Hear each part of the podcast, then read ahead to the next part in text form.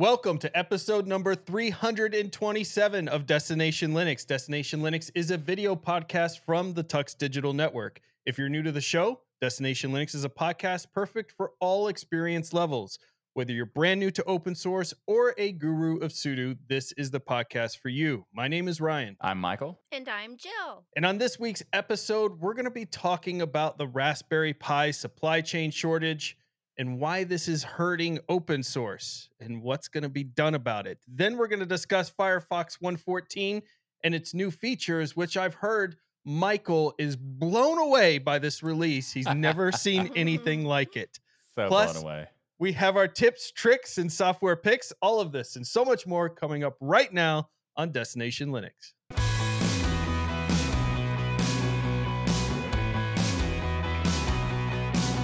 This week in our community feedback, we receive feedback from Green Knight. And if you want to send in your own feedback, you can go to tuxdigital.com slash contact and send us an email or join our forum at tuxdigital.com slash forum. You can also find us on Discord. You can hang out with the community, game with the community. We have a movie section, TV section, fit and fitness section, all of that on tuxdigital.com slash Discord. So Green Knight writes us to say, do you think the Green Knight is in reference to the Renaissance uh, dinner theater where you root for either the Green Knight, the Blue Knight, or the Oh yeah. You're good talking about like the uh, medieval times stuff. Yeah. medieval medieval times. times? That's great. it. Yeah. It could be that. I was kind of hoping it was a merge between the Dark Knight and Green Lantern for some reason. Oh yeah, because they do that in some of the comic book things there. Well, Green Knight, you have to write us back and let us know where the Green Knight comes from. Yeah. They say I don't normally take the time to do this type of thing because they're busy fighting crime, of course. But this latest episode was great. I thought it would be interesting to tell you that in the military, we would ask the new guy, gal, to get us an ID 10T form. It was funny at first, but when the new guy, gal would go ask the higher up, it was hilarious. Even better when someone would yell at the new guy, gal, You don't know what an ID 10T form is, recruit? Really? Get out of my face. After that happened, the person would always stop and let them in on the joke. Sad to say, I fell for this for a minute. That is hilarious. So Yeah. I didn't we know never this would was fall a thing. for this kind of thing. We would never fall for this kind of thing, except for last week when we did. Last week when Jill did it to Yeah. us. Yeah. Yes. See, we showed everybody. We made a joke about how Jill is savage, but now, now you know. Yeah. Yeah, I know. Aw, OMG. Thank you, Green Knight, for sharing. You know, I actually vaguely remember being told this by someone years ago from the military. So, and of course, that is the Oh. origin of the 1D10T joke, the military and all of its snafus. LOL. What does this? What's the snafus reference? I don't think she can say that Oh. on the thing. Uh, oh, oh, you can't say that. Okay, so that's another. Jill, I thought you were always family friendly, and now I'm learning all kinds of things. Calling people an idiot, an So, like, there's a there's a lot of those though. an Like idiot. there's snafu and foo bar and all this stuff. yes. So, for those who want to know what those look, uh, they're you know Google's a thing. yeah. But no, uh, no, yeah. not Google. Duck, duck, go it. Duck, duck. Oh go yeah, it. DuckDuckGo it. Yeah, for sure. Yeah, There you. But you can thank you, Green Knight, for sending this information because like this is it's, it's really nice to know that we're not the only people who fall for this sort of stuff. Yeah. it's just new recruits. Yeah. yeah, I yeah, yeah. We're just I- new to it. I can say situation normal, all messed up. That's And then- another acronym. I feel like That's what Yeah. snafu is. Yeah, that's what Okay. snafu is without the. oh, the bad words in it. Yeah. Gotcha. Yeah. Boy, I But- would do terrible in the military. They would get me like every five seconds. I would be being yelled at by one of the higher ups because I would never. I'd be like, "Yeah, I'm supposed to uh, come to you with a snafu form. Like, uh, did I fill this out?" They're like, Yeah, "A- for sure. "Again, Ryan? Really? You're this dumb every Well, it was, time?" it was actually kind of funny because after this happened, I s- we started getting some feedback, and we got quite a few things in like YouTube comments, and, and we got a few emails sent to us about it. There's a lot of people who have never heard of this thing, the 1D10T. Have never heard of this. And then I found out that consistency is people who were in tech, you know, many years ago, or if they're in tech support, a lot of people would have heard it. yeah. And I talked to many people who were technologist people who were like tech enthusiasts, had never heard this before. okay. so yeah, you had to work. It in the I thought it was pretty interesting to find out like what kind of tech person would know this term. And tech support people always knew it, Yeah. and the people who were uh, just in tech enthusiasts typically I had never heard of it. Mm. So uh, I feel like we've been like vindicated, So Yeah, is that what we're gonna hold on to at this point? Yeah. uh, yeah, I'm just gonna pretend that that's accurate. So I'll say whatever. what did vindicate us was the amazing graphics you did on that video. So if you haven't seen the video version of last week, Michael Yes. sits there and he says randomly, like, maybe I'll do the animation like this, maybe I'll do it like that to show people what 1D10T looks like. And uh, you did everything you said like in real time. It was pretty awesome. Exactly. was Yeah. So for those who are curious, if if there is an explosion in DL last week, yes, th- yes, there is. was. Yeah. Why don't we get those like headlines, you know, in the news, like explosion happens on DL, you know, the clickbaity ones.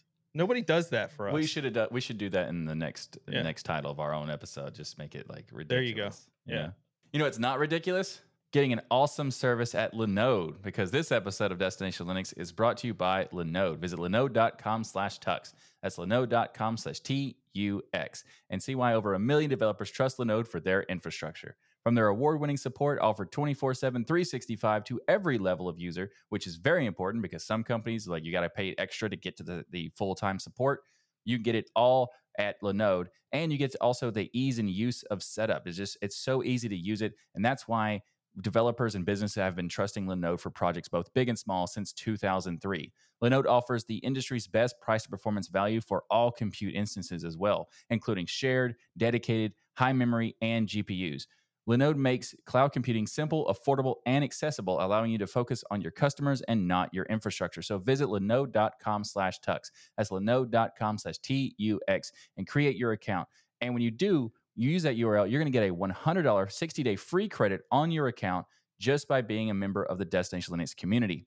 And maybe you want to try something new and mess around with some d- new projects you've heard, and you can you can do that all that by piece by piece if you want to, or you can go their app marketplace and quickly and easily set up all sorts of stuff, including servers for Minecraft and Valheim. Or if you want to build a website, you can set up Plesk and WordPress and so much more. So visit linode.com slash tux to get started. That's linode.com slash T-U-X. So speaking of Minecraft servers, yesterday I was at an event where they kind of take all of the homeschooling options and a little mm-hmm. festival and they bring it all into this community center and people are kind of showing off all of the different tech and things that you can work in and, and different curriculums that you can work in with kids that are homeschooling because like many parents i've been very disappointed with the level of schooling in the public schools and things that have been going on and what was interesting there is there were two things I saw that immediately were familiar and had lots of crowds around them.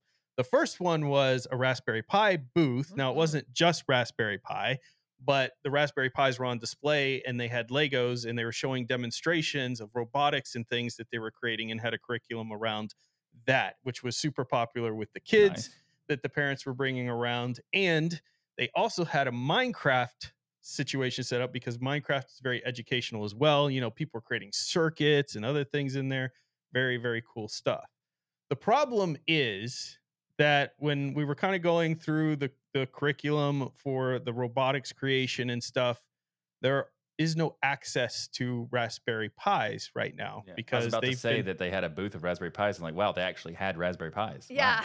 they had them, but that's kind of the question I asked, right? Is what do we do because we can't get a hold of any Raspberry Pis? And I was mostly asking because I have some, sure, but there are a lot of people who haven't got one, don't have them yet, and they've been out of stock forever. And so they kind of were holding on to, well, hopefully the stock returns and things get better and people can get them. But so this Raspberry Pi shortage, the supply chain issue that's been going on for is it going on three years? Am I exaggerating that, or is it at least two? Right? It's two for sure, but I for think it's been it's maybe two and a half, something Two like that. But a it's definitely two. yeah. Yeah. And, and it's really hurting things like the educational industry, people who are wanting to do homeschooling, STEM education, schools can't get a hold of them, engineers, uh, of course, the IoT devices or 1D10 devices. Of course, the EI out there. devices. Yeah, uh, people can't use them for their media centers, retro gaming. All of these things have been hit hard because of the fact that the Raspberry Pis aren't available. And I know, Michael, me and you ordered the two new yellow kits for Home Assistant, for instance. And you need Since a Raspberry that- Pi for that. Since that time, I've been doing RPI locator every single week, sometimes four or five times a week, just checking at different times and everything else.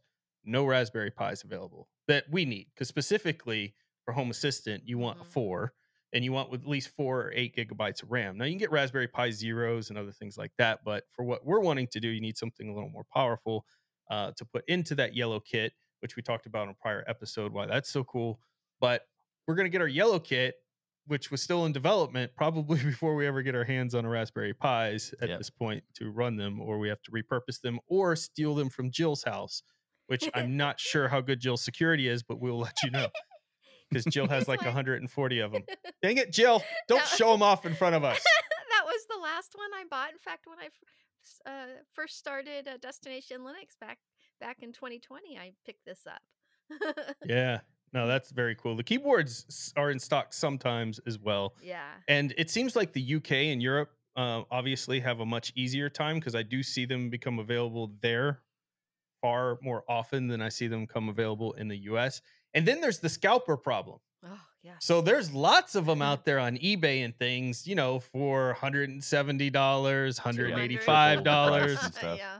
And so there's all these scalpels scalpers out there who are utilizing these same sites that I'm using, but they're going in and grabbing up all the stock and then charging a bajillion dollars for them because well, people are hateful and that's what they do to Mhm. mess up this whole hobbyist educational institution enthusiast market by doing stuff like that. And I couldn't help but think, and this is kind of what I want to bring to both of you, how much this is damaging Linux and open source. Because we kind of talked about, oh, it sucks. I can't get a hold of my Raspberry Pi 4. But think about the time before the supply chain issue hit. We were seeing Raspberry Pis in Best Buy. They had a whole rack of them. We saw them in Targets Mhm. in micro centers. Basically, this device that was introducing the world to open source and Linux was starting to be everywhere. And if you've gone to Target or Best Buy or Micro Center recently, guess what they don't have any display booths for anymore? Because Yeah. they don't have them. yeah. I mean, it's it's definitely a, a shame because there's so much that you can do with the Raspberry Pi, and there's so many projects and stuff that you can use to learn. And it- they're and the whole purpose of the Raspberry Pi was created for the educational value, Yeah. and the fact that it was becoming so important to the open source ecosystem and the introduction of people to Linux and open source because it's easy to convince someone to pay $35 or $50 or something like that to get an entire computer that they can just connect to their TV or whatever and be able to build whatever they wanted with their computer and kind of try new things. And it's so much easier to convince people to try that sort of stuff than it is to like, hey, get another laptop or take an older laptop and do all sorts of that sort of thing. It's affected open source more so than we really gave it credit for because of how impactful the Raspberry Pi is in itself. Yeah. Yeah. And and one of the things that's been happening is with the chip shortage and Raspberry Pi shortage, it's just been, you know, of course, very catastrophic, honestly, for the Raspberry Pi company. And other manufacturers have stepped up and made alternative boards that have been able to get, you know, those companies have been able to get product out and they're much more powerful than the Raspberry Pis are now. Because it's been a few years. It, it's true, but And the, the true. problem is because we're going to talk about Michael's going to talk about some alternatives later in the show that people Yeah. can check out.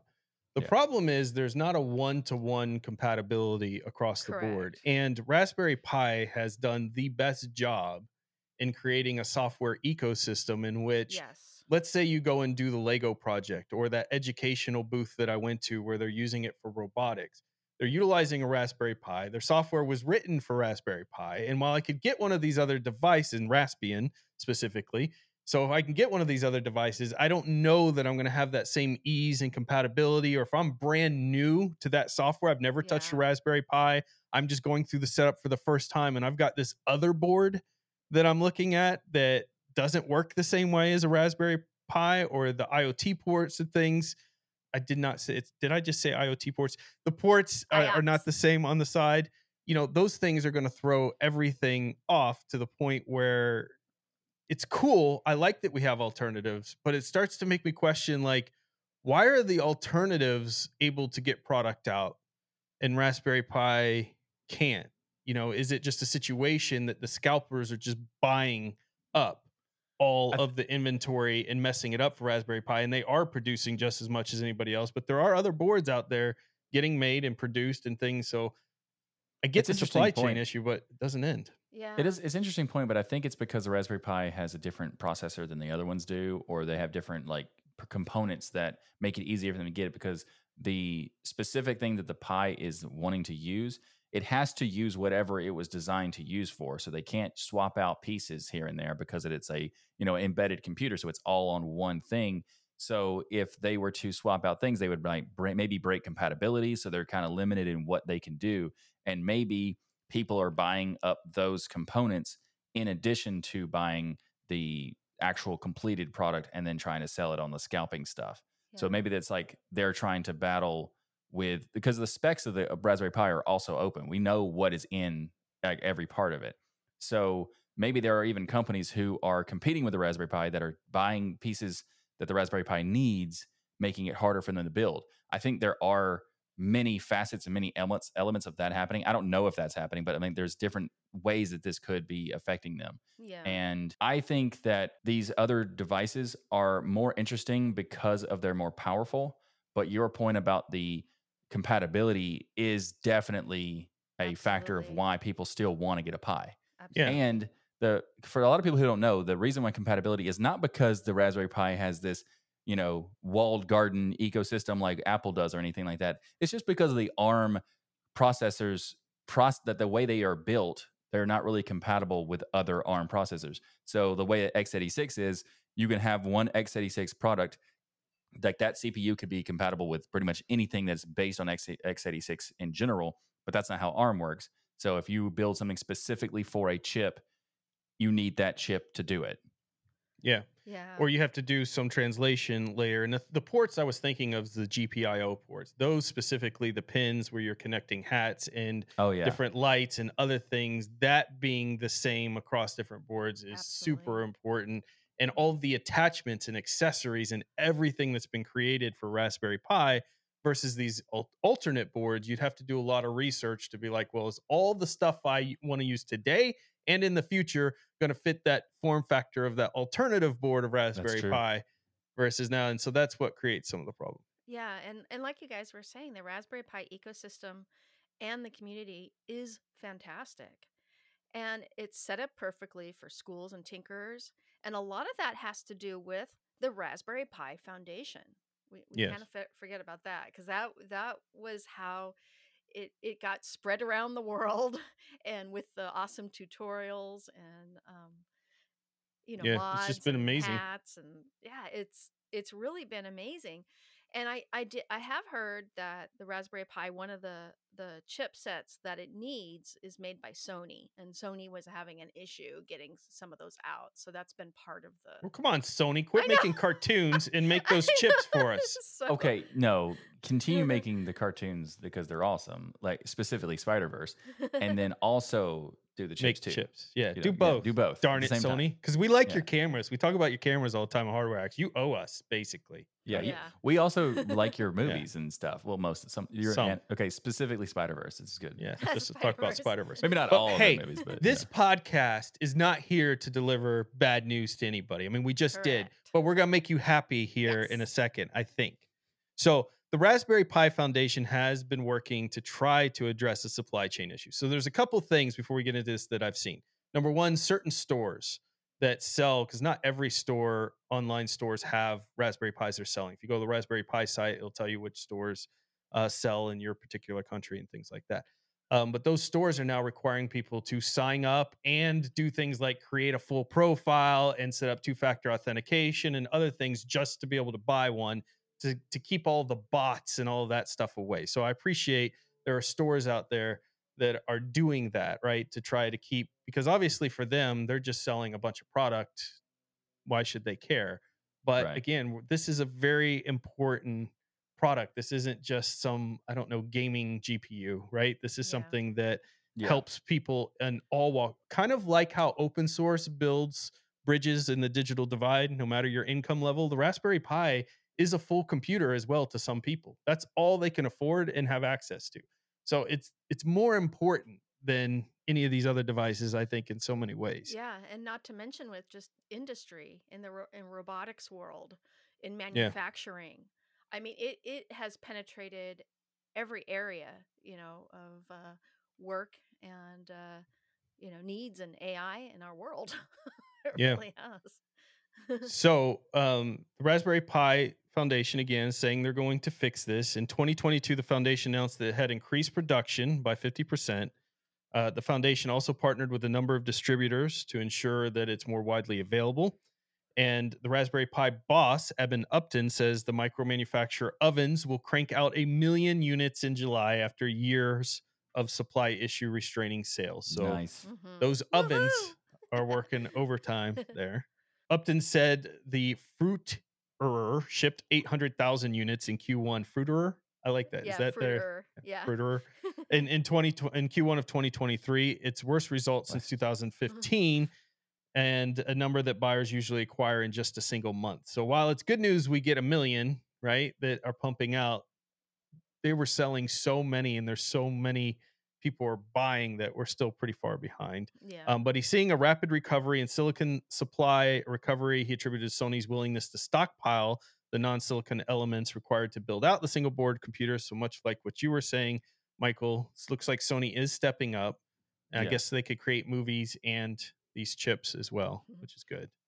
I Um, think it's really good that they're that they're yeah. doing these sort of things. Um, I mean, you were saying the movies and chips, yeah, but I think it's great that they're doing this because the effort involved in creating these is a lot of complexity with different manufacturers and vendors, and the effort they're putting in is just really nice because it, they said that that it requires them to stockpile stuff in order to make it work. And there's been a lot over the course of the past couple of years, there's been a lot of companies who are hesitant to actually do any stockpiling because they feel like they're going to waste their money. And this is what's really kind of created the supply chain issues because there's so many companies who are trying to like hedge their bets. And because of that, they're creating this issue that they wouldn't have necessarily even had if they weren't trying to, not necessarily Sony, I just mean in general, like the manufacturer companies in general. Sorry, Michael. Uh, I'm sure what you said was amazing, but I was on RPIlocator.com seeing if any of the stock had refreshed, Oh, and yeah. um, the answer is not for the U.S. So, um, darn, we're still Well, it- waiting. Well, it's not July yet, so we're, we'll probably still have to wait until the end of July. Oh, months are confusing. I never know what month I'm in. The, the other thing that's amazing with the Raspberry Pi Foundation is this: what could you do in a market in which people are willing to pay double, triple the price? Well, you could raise prices across the board, and people would pay them from from you. Like, why don't you get that extra profit that all the scalpers are getting? That's what the Mhm. GPU market did.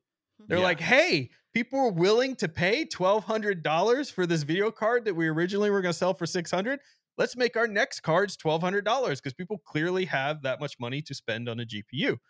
But Exactly. the Raspberry Pi Foundation has promised that they plan to keep the prices the same across the board, which tells you how committed they are.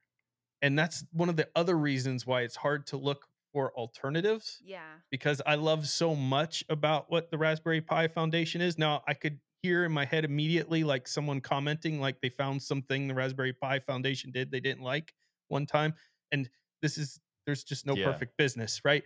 Um but a lot of the stuff they do is really really good and things like this make me have a lot of faith in that foundation and the company and what their true mission is because I mean, they could easily crank the prices double and still sell a bajillion of these. Yeah. Oh, I mean, easily. Even the price, double the price itself, is not that drastic. Like it, Yeah. they could have just, they could even increase it like 20, 30% and still make an extra market up. And, and that, but that they're not doing that. They're not even, it's not even a possibility that they're even considering it, which is why the Raspberry Pi Foundation is so important that they're cre- they created this and, and stuck to it because when they first originally created the the, the first Raspberry Pi, it was thirty five dollars, Exactly. and now you can still get a Raspberry Pi for thirty five dollars yeah. even though it's been improved many many times and you can still like the, the guarantee that they made it's still being held up which is you know in the tech industry rare Yeah.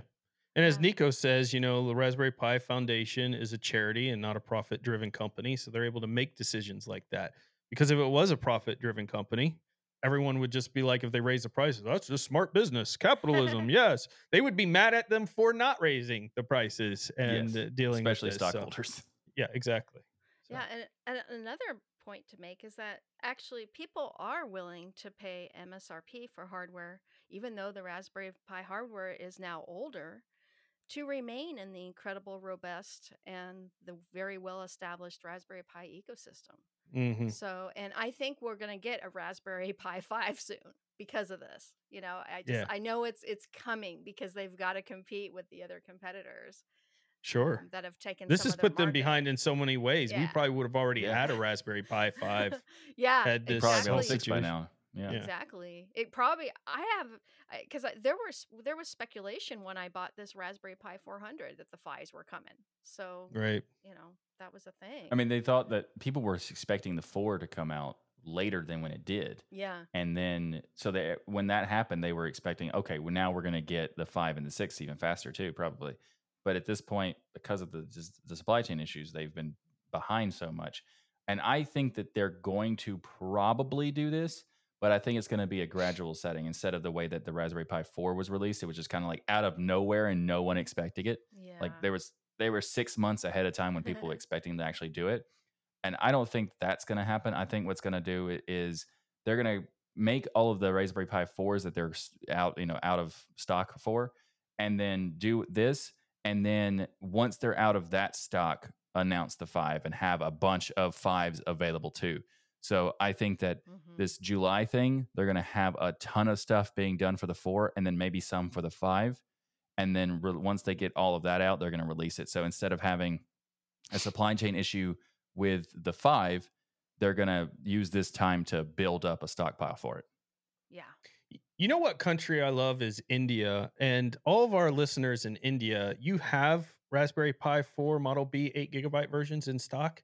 So if Mhm. you want to send some our way, Yeah. just letting you know you can. You can.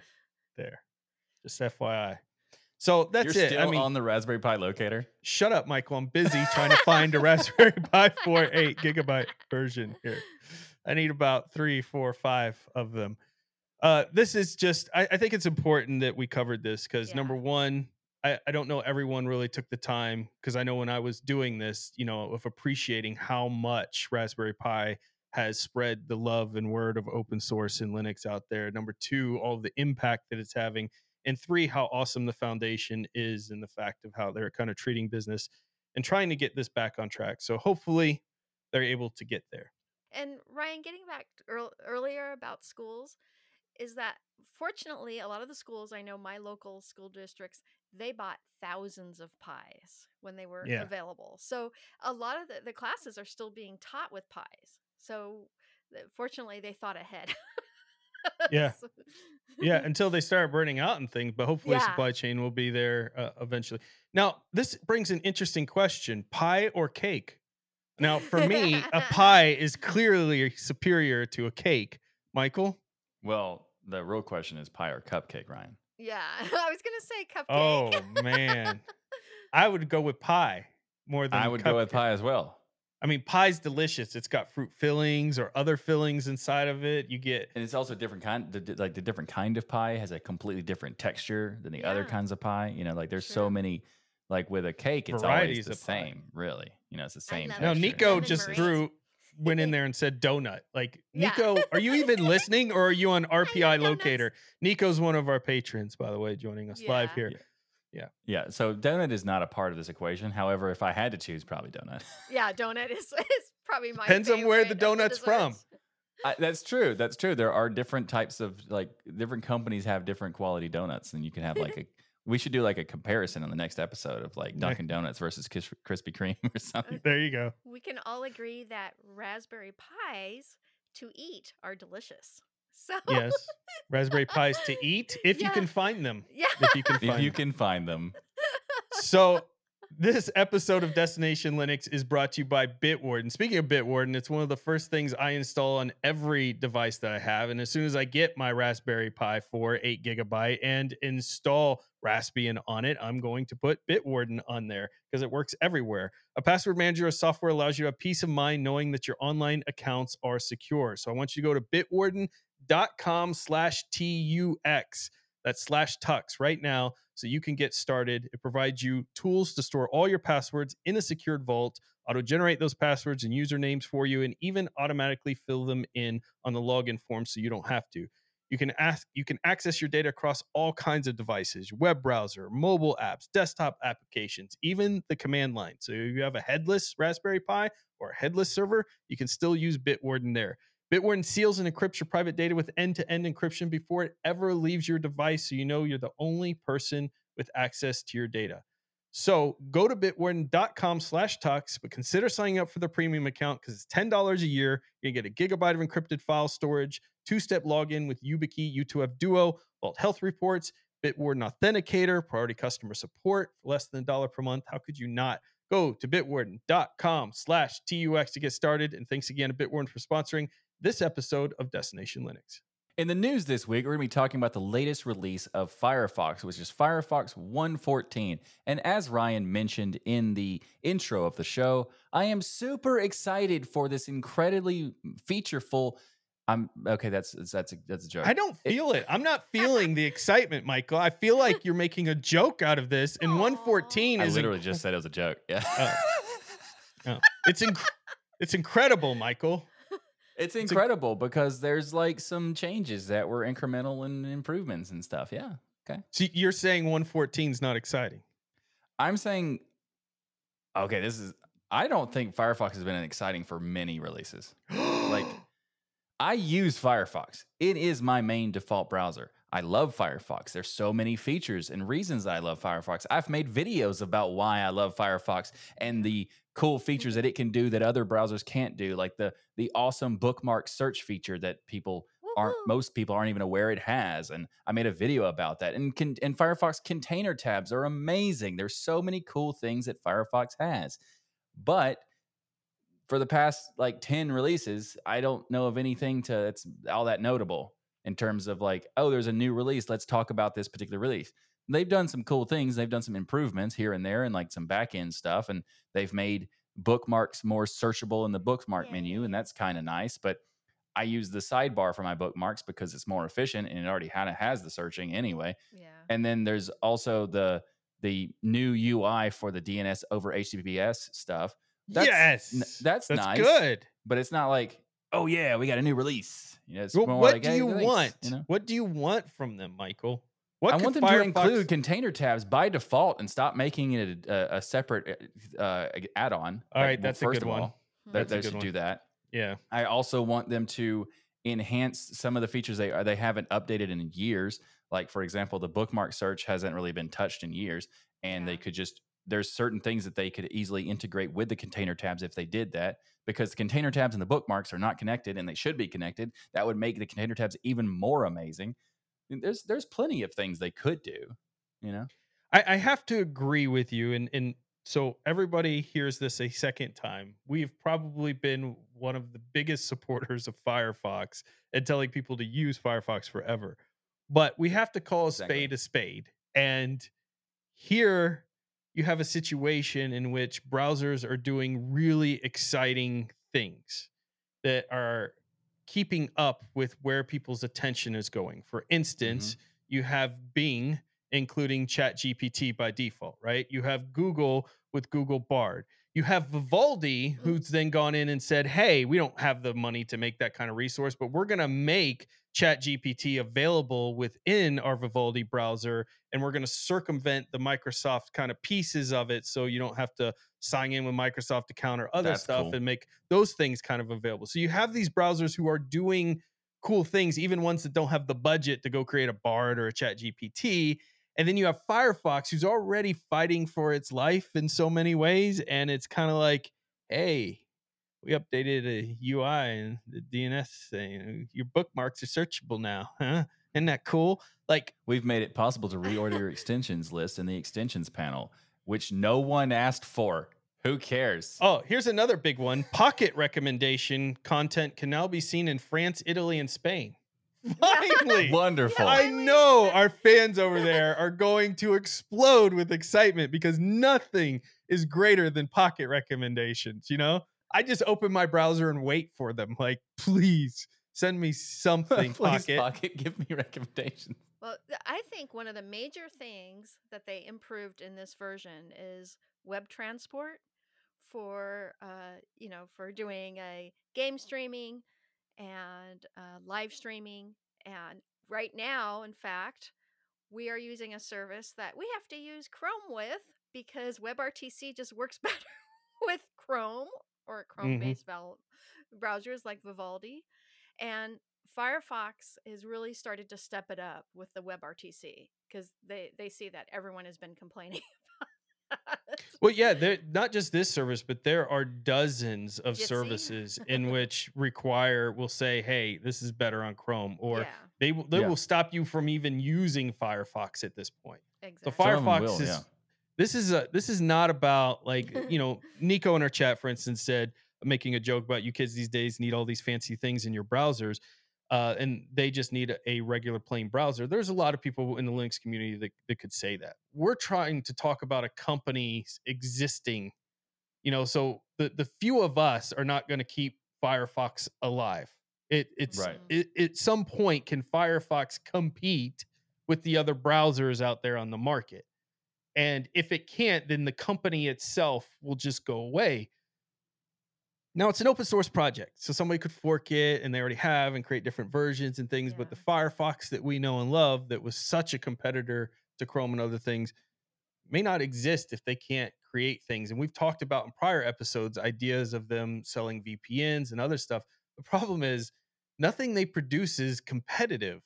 So I can go get Mullvad for the same price that I can get Firefox's VPN. They're essentially the same, a little bit Yeah. different servers, but essentially the Mhm. same thing. Why wouldn't I just go to Mullvad? It's the same price. There's and no there was a period of time where Linux users couldn't even use Mozilla's VPN, Yeah, even then though they they, could release use it- Mol- Mullvad.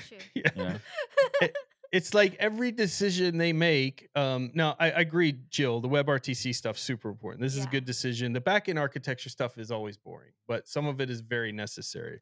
I mean, But it's Fire- good that they're doing that sort of stuff. It's just like that they're not doing that in any level of pace that is important. Like the whole web transport and WebRTC and the WebSockets and stuff like that. The work they're doing on it is very important, and we're, I'm glad that they're doing it. But It's two they years should have also been doing it Yeah, years ago when long. everybody Yeah. else was starting and developing it, and they're just behind so much, right? Yeah. So it's great, but like you were saying, like there are applications that we have to use Chromium or Chrome based stuff because of the support where they don't even allow Firefox to function with it. Mhm. Like, for example, we're using a new service to do this episode. That's why it's going to look a little bit different than in previous episodes. But we're also previously we're using Chromium based stuff anyway through Electron apps and stuff like that. So we actually, yeah, the entirety of for the past you know year or so has at least been Chromium based with Electron apps and super special custom things, but all still based on Chromium because Firefox just can't do what it what we need it to do.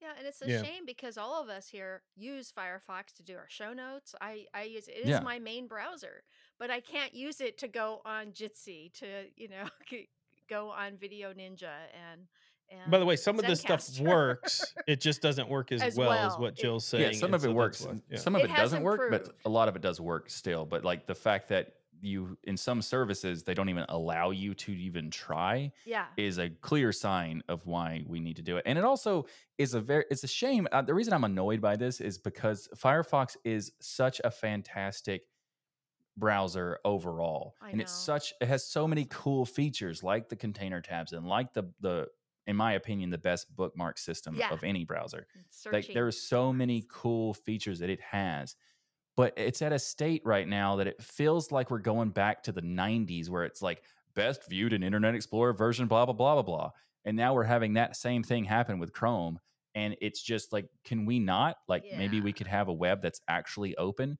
and i know mozilla is trying to make an open web and, and then trying to fight for it but the best way to fight for it is to make support for the things that people want Yeah. and do the features other people did. That container tabs we keep talking about, but that was a feature nobody else has. It's an incredible feature. Every is awesome. privacy enthusiast and uh, out there would love this, and and you don't make that default, Yeah, which and is one of the not, features that make you stand out from all the competition out there. Exactly. There's Vivaldi doesn't have it. Nobody else has it but Firefox. One of the greatest features out there. And you're talking about a company that developed Rust. like, Mhm. Yeah. This Yes. is a company that has talent in the company that is unbelievable. And I feel like I just get this feeling, this is just my opinion, that that talent is severely held back by bad leadership. Because you can't have people that talented that can develop that cool of things doing these kind of releases. yeah, d- developing an entire language that is now becoming adopted by so many things and becoming like the hype machine that it is. And this is a programming language getting hype. That in itself is a, an impressive feat to create hype over a language to make other software, you know? So the fact that they're able to do that shows the quality of developers that they have. Why can't Firefox, you know, do that? And also just simplicity of having the container tabs built in. Like that is in itself, you would blow people's minds if they could click on the right click the new tab and see, oh, all these different like container options. And they, as soon as they would see those, that would be a game changer for people wanting to use Firefox. Because I've had conversations with people where they would say, "Why do we use Firefox instead of Chrome? Like, you know, you could do everything in Chrome and blah blah blah." And then I tell them about container tabs, and they get excited about it. And then I have to explain that okay, you have to install this extension first, and then you got to get this other extension to connect this other piece with the Facebook stuff. Then you got to do this other stuff. And, you know, all these different pieces to just have the functionality that they could just build in because they made them in the first place. So, Firefox 114. Do we recommend people download it? Of course. Absolutely. Yes. Do we Yeah. recommend you use Firefox? Of course. Yes. Do we want Firefox to let itself free and Yes. start creating amazing things? Please. Yeah. That's our plea to you. Like, let the developers loose because they know what they're doing. They created things like container tabs, created entire programming language for God's sakes. Like, let them let them go, leaders. Let them just create and you step out of the way. That, That's what I think. And not needs to to happen. mention, you know, we have have Rust now in the Linux kernel, so so much advancement is there for them to take advantage of. Right.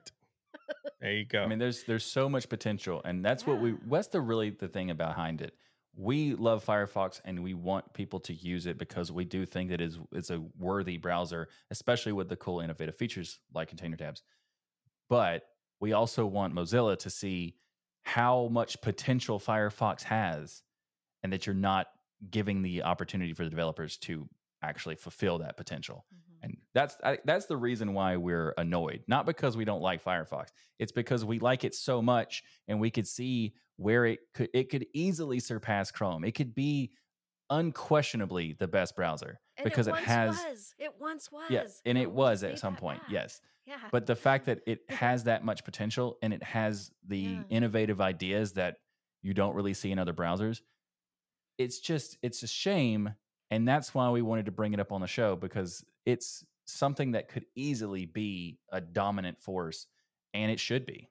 Yeah yeah all right, Jill, let's do something happy. Take us into the gaming section. Tell us what's going on in the gaming world.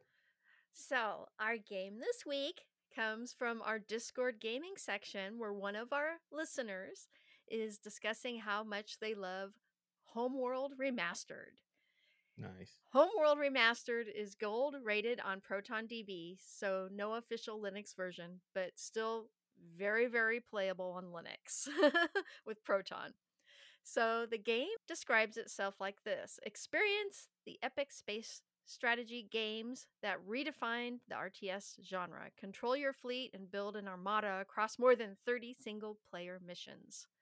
And you can uh, do a unit type with unit types you can do fleet formations and flight tactics for each strategic situation the game Ooh, we could set up the whole what is it called? The Riker formation? oh yeah yeah we could the Riker formation in Star Trek. We could do yes. i haven't thought about that in a long time ryan that would Yeah. be awesome and you know You this could also do the Picard maneuver as well. Picard- Yeah. there you go So the game has over 9,000 very positive reviews and it's received an 86 score from Metacritic, which is amazing. And I actually played the original Homeworld back in hmm. 1999. so so it was really nice to It's good enough to be remastered, so that tells you all you need Yes, to know right that there. does show it. You know, and you know, Yeah. it's been lovingly updated by the original creators, which is also cool. Oh, what we Yeah. should do is take an old episode of DL and remaster it, and make a new version. oh, I love that. Yeah, ah. That would be a good idea. And we cut Michael out and we put That's Zeb in his place. That's the opposite of remastering. yeah. know, Jill, we put Zeb in Michael's place and we remaster all the episodes we've done.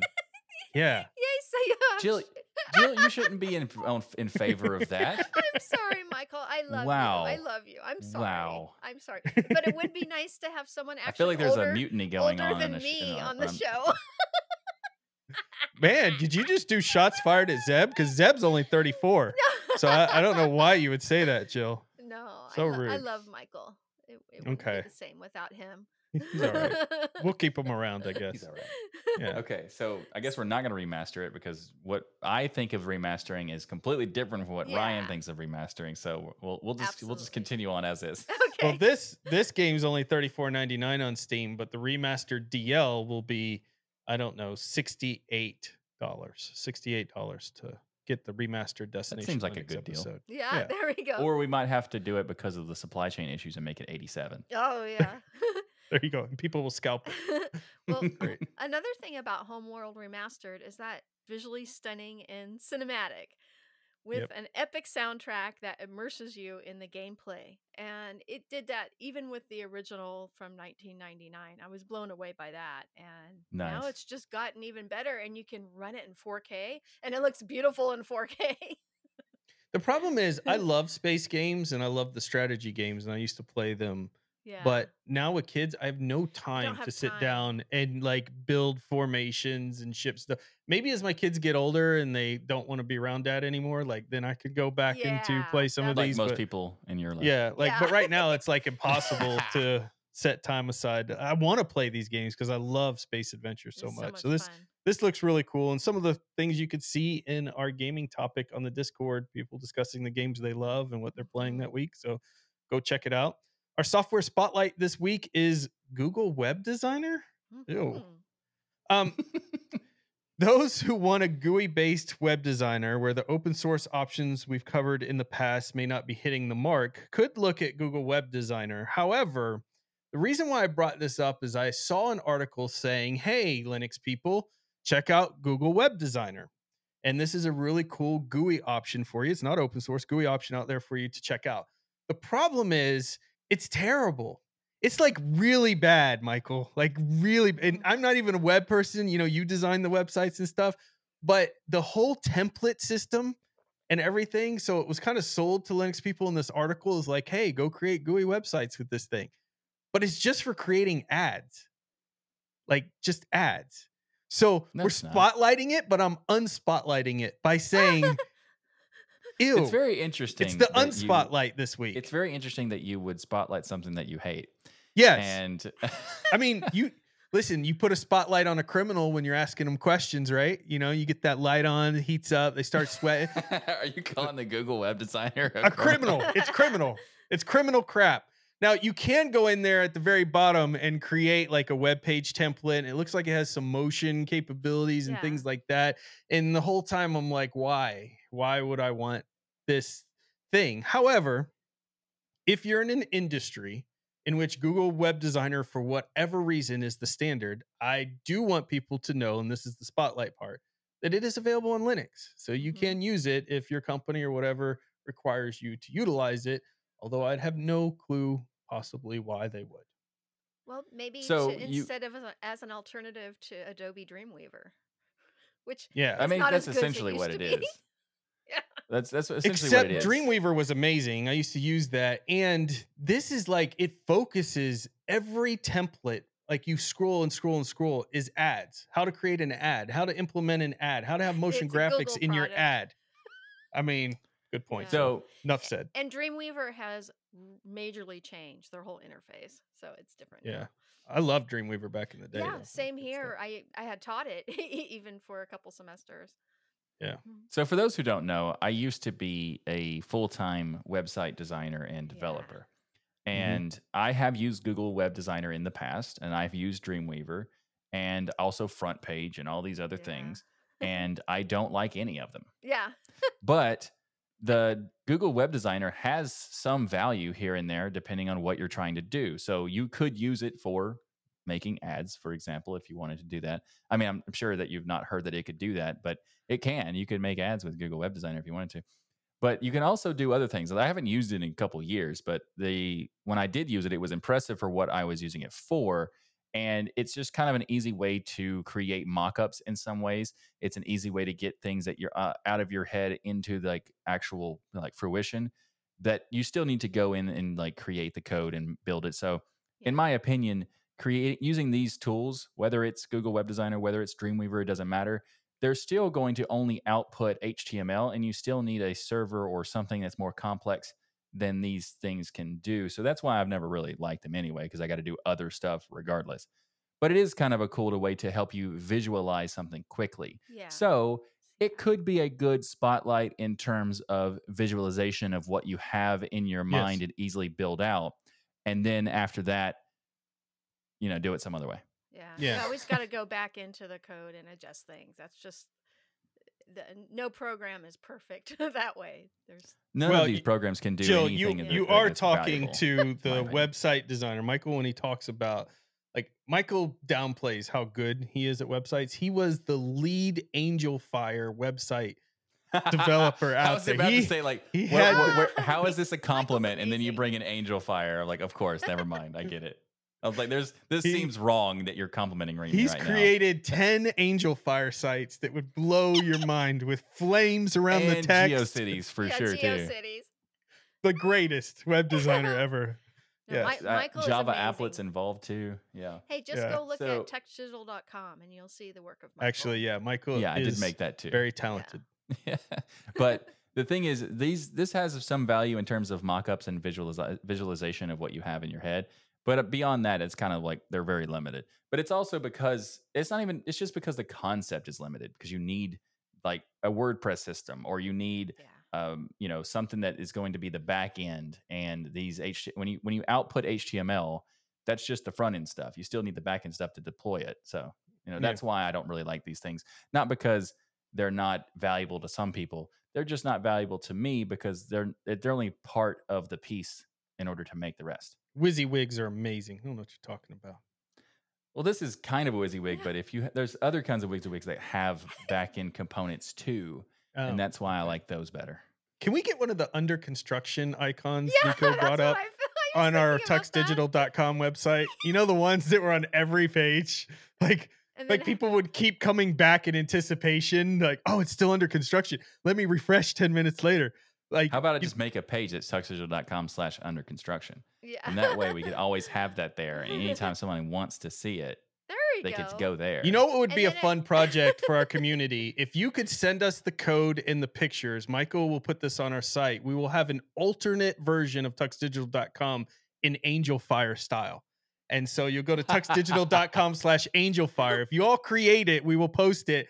And you know, we'll have the angel fire icons, the under construction, the yeah, Ryan, this music is playing. absolute yes. terrible idea. And I am completely on board. Yes. We I wonder love if it. I, we, we- we need to do this. If anybody submits this thing, I, I, I want to do this. It's awful. We shouldn't, but I want to. but we will. We, we need an ActiveX animation and a banner that, that that shows how many people have visited the site. Yes, you need the yes, hit a counter. hit counter. A hit that you could just yeah. refresh yourself and keep getting more hits to make it Yes, look we like need a hit counter. Also, make sure that you can implement some blinking text. We need that too. Yeah. yes And absolutely tables. all right so besides uh angel fire michael what else do you have in the tips and tricks that was a tip now? Okay. yeah yeah So while we can't get our hands on the Raspberry Pi, it seems there is some other options. You know, there's a lot of competition that is possible because they're not able to get the Raspberry Pi. So here are some alternatives we talked about. Like, you know, this is the time where we're going to give you the alternatives, like we mentioned. So There's the Libra computer board or Libre computer board. Uh, it's the same form factor as the Pi 3 Model B for reuse with existing cases and power supplies, which that's a good idea. Uh, identically designed 40 pin header enables hardware reuse by maintaining same pins for functions like the SPI, uh, PWM, UART, and more. Uh, it also has powerful GPIO wiring tool. Uh, Libra Tech wiring tool is what it's called. And this is available on GitHub that can quickly toggle GPIOs and dynamically control D, DT overlays for faster design testing and all that sort of stuff. There's also the Odroid N2 Plus, which is pricier but can also run Home Assistant easier because it's more powerful.